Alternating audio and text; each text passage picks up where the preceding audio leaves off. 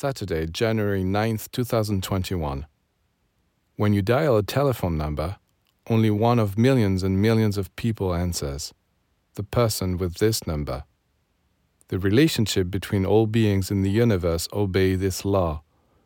Just as the person answers when you dial their number, so does a specific entity communicate with you because you have emitted a thought that vibrates in unison with it. A connection is established between you and the being or place on which your thought is focused. All those whose thoughts are always chaotic and conflicting are bound to have unfortunate encounters because they come into contact with entities that correspond to these thoughts.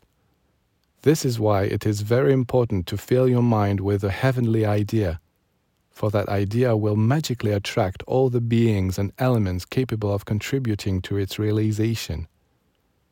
A sublime idea in one's mind is like a warning sign to the spirits of darkness. Beware of dog, occupied, keep out, and they dare not enter. But it leaves the door wide open to all the spirits of light.